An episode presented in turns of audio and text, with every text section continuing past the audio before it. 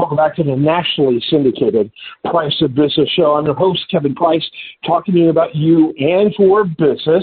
Always love having you on the program. Program Lee Kaplan, the law firm of Price and Veselka is a, a, boutique law firm specializing in business law. Uh, but uh, and we do talk about that sometimes on the program. But I, I love talking to Lee about what's going on, both policy and politics, on all levels of government, uh, international, federal, state, local, you name it. And uh, we always have a very good time. And I think the listener enjoys uh, a really balanced approach. Uh, you're you're really uh, very well Lee, and that's very hard to find these days. Everyone kind of lives through these rose-colored glasses that creates a distortion a lot of it has to do with the fact they only read stuff they agree with. That's the most dangerous thing a person can do. But you're you're plus no one pays for your opinion, do they? Well, I just find that it's it's uh, easier once in a while to agree with somebody who is not politically aligned with me. And quite frankly, the words I don't know are words that should pass all of our lips more often than they do. There's too much certainty uh, in our politics. Yeah, I like that. By the way, yeah, what are words of wisdom? Those are three right there, right? I don't know are words of wisdom. And we live in a culture where that's looked at as weak or ignorant. No, actually, that is wise. I don't know. Oh, okay. Um, and so we can have an honest conversation uh, before we jump to conclusions. I want to talk a little bit about the 2024 elections. There's this weird sense. Uh, you know, I've been involved in politics uh, since 1980, um, and my first election was 1918. And there's this weird sense uh, this year that I haven't quite seen before, where there's this sense of foregone conclusion of what it's going to look November of 2024, with uh, you know really weighted against the sense that it could be anything uh, by November 2024. It's really odd. Do you do you have that sense too? I do. We have a very uh, uncertain and dissatisfied electorate. Some of them will turn out, some will not. You know, earlier Trump lost the first uh, he actually lost the popular vote in both elections, but he lost the second one because enough people were energized to come out for the Democrats. Right now, that may not be the case. Even though I think inflation is down, gas prices are coming down. Um, Biden has not done a very good job of selling himself, and the and the Democratic Party has not developed much young leadership. In the meantime, it's easy for Trump and or some of his stand, would-be stand-ins to exploit anything that they don't like, and that's uh, uh, there's a lot of uh, ammunition given to them, particularly the border, uh, dissatisfaction with the way the war in Gaza is going. Because take Michigan for example, it has a large Arab American population those are people who probably voted for Biden the last time. I don't know if they will this time, and that's a critical swing state. You have states like Arizona, which Biden won, and yet the border crisis has probably affected voting there. And if you have people who are not motivated to turn out, then the other side can capitalize on that. A lot of people vote when they're mad. They don't vote when they're satisfied. And uh Oh yes. I think Biden is very vulnerable unless he really sells himself forcefully. I keep hearing he's a doddering old fool. I don't think that's true, but uh, he hasn't really changed that narrative, and he's got less than a year to do so.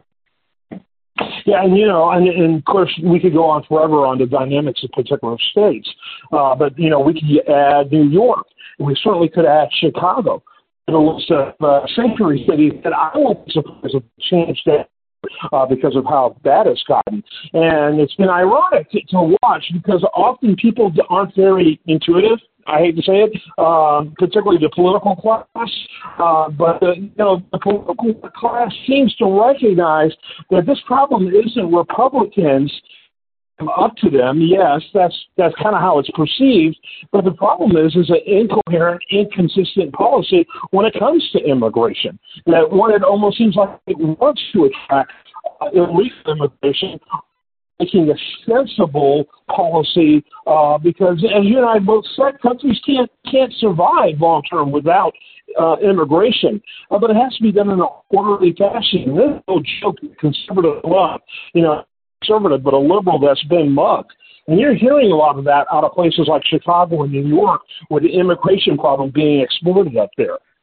Right. Well, you know, I don't understand how the president has never given a speech in which he said, here are the seven things or ten things or four things that an immigration policy must have, and literally campaigned all over about that because there is a solution. There are things we can do, and when I say we, I mean the country. But for some reason, Ronald Reagan could get things done and Biden cannot. And I don't know if that's a personality issue, if it's just that we're so much more polarized now than we used to be. But uh, for some reason, the president's advisors have not put together an immigration plan and sold it. Maybe it's a little too complicated. Maybe they just don't think people will listen. But I think that's really important. And you can't have Kamala Harris trying to sell it. You need to have the president selling it and all the president's surrogates, not just Kamala Harris, but all kinds of people need to be promoting that and saying it's those people on the other side, the Republicans, who are the the uh, stick in the mud, are the blocking factor. But you can only do that if you have an absolutely clear, simple, easy to understand program. It's just like Newt Gingrich's contract with America, which they never really achieved, but they laid it out. And the president hasn't done that, and I don't understand why not. Yeah, I think you're absolutely right. I think I think you nailed it with the one word that came out that uh, resonated with me was how polarized we are. The word polarization stuck out when you when you mentioned mentioned that list. Uh, I think he is in shock in how much trouble he is with his base uh, because of the, the U.S. policy now towards Israel. I think he's shocked, uh, not only in Michigan, but it's kind of a no-brainer. But large populations like uh, of similar ethnicity in other parts of the country, and frankly, a large liberal, very, very white progressive uh, class that is really kind of an elitist class who um, has, uh, you know, I think been allies in this uh, war against Israel, frankly. Um, I think it's a very difficult situation. We are so polarized, and it seems to be so equal demographically, the polarization, that, uh, you know, it, it, it's a minefield for anyone. And there's a feeling that the deck is stacked, and that probably helps the Republicans.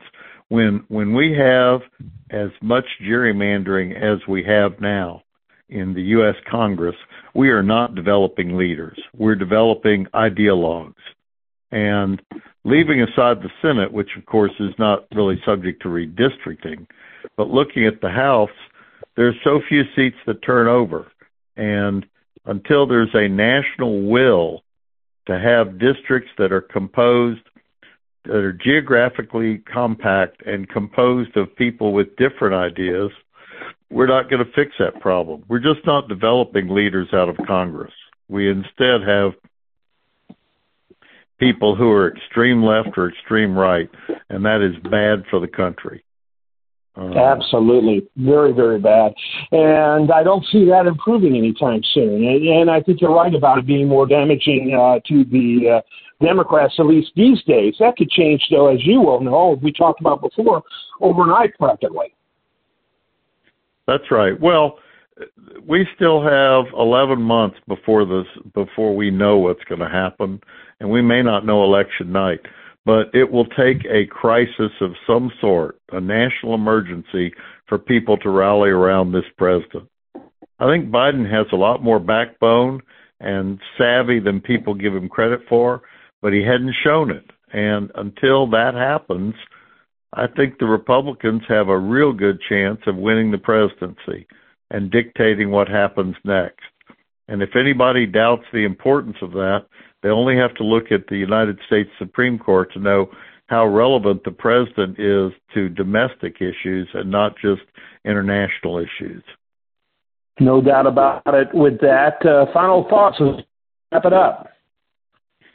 I would say if I were a Republican uh, strategist, I would say try to get Trump to tone it down, which may be impossible, but keep doing what you're doing. If I were a Democratic strategist, and of course I'm not, I would tell the president to be more forceful, to get out there and have a program on immigration and to forcefully tell people why you think Ukraine and Israel need your support.